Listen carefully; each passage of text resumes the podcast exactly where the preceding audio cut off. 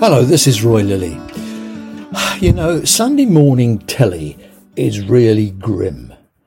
On Sky, we've got Trevor O. Um, uh, well, uh, well, mm, Phillips. And on the other side, there is not Trevor Phillips asking the same questions as Trevor Phillips.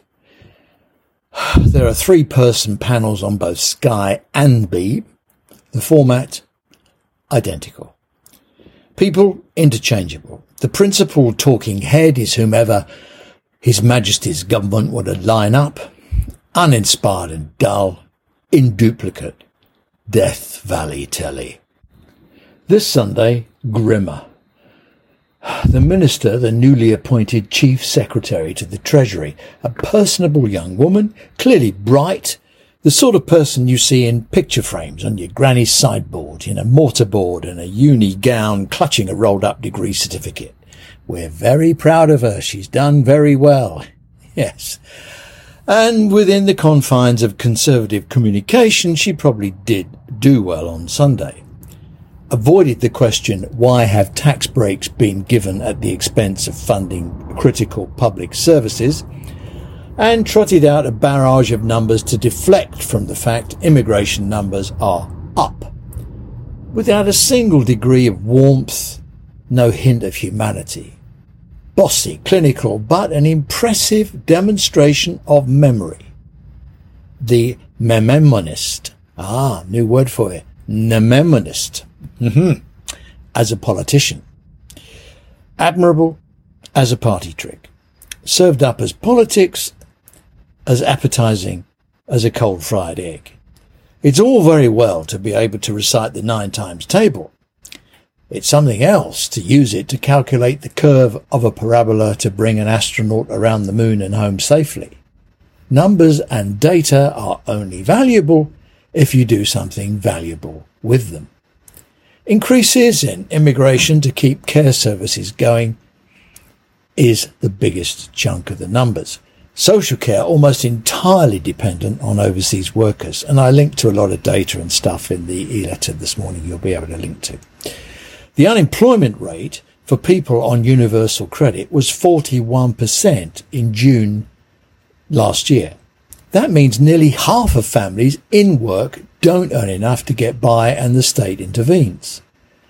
Now, collecting taxes from low wage earners to give it back to them in benefits is a very odd policy, even more odd, importing them to do it.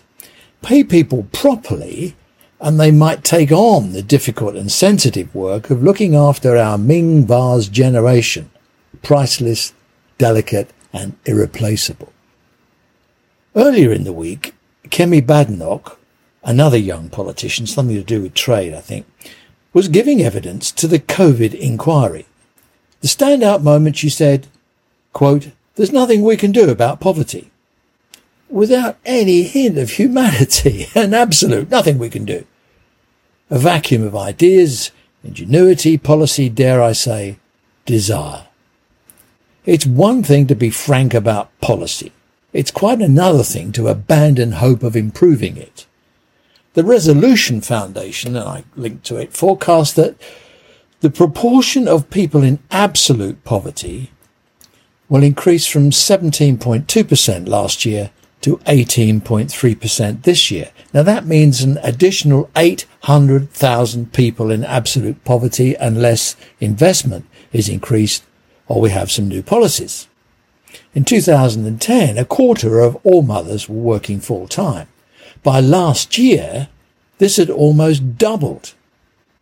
What happened to policy? There was a time when young politicians had ambition and optimism.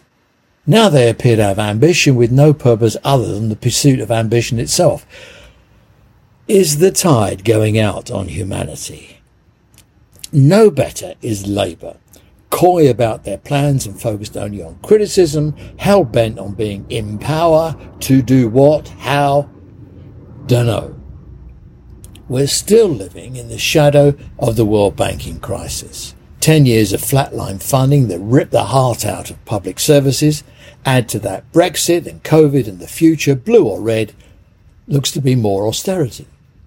People who rely most on social security have already borne the brunt of years of austerity, the impact of Brexit and the burden of COVID. And at the very least, politics must do better, if only for them. Investing in public services invests in people and the nation, and underinvesting weakens the economy and our well-being.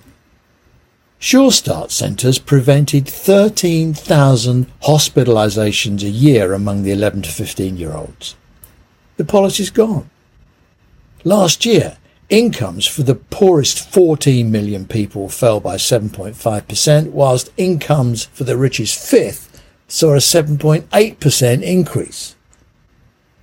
If the next generation of politicians are mesmerised by just the numbers and devoid of ideas, this is a truly grim prospect. But not without siren voices. I linked to a very interesting people, a piece of research this morning.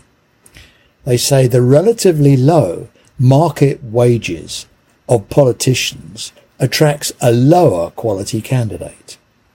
Bad politicians generate bad images for the political class, so good people shy away, and incumbent politicians hold sway over the careers of future politicians, thus bad government leads to more bad government. Interesting, eh? There's a lot that needs changing. Thanks for listening. I hope you have a good week. This has been Roy Lilley, and I hope we'll speak again soon. Bye-bye.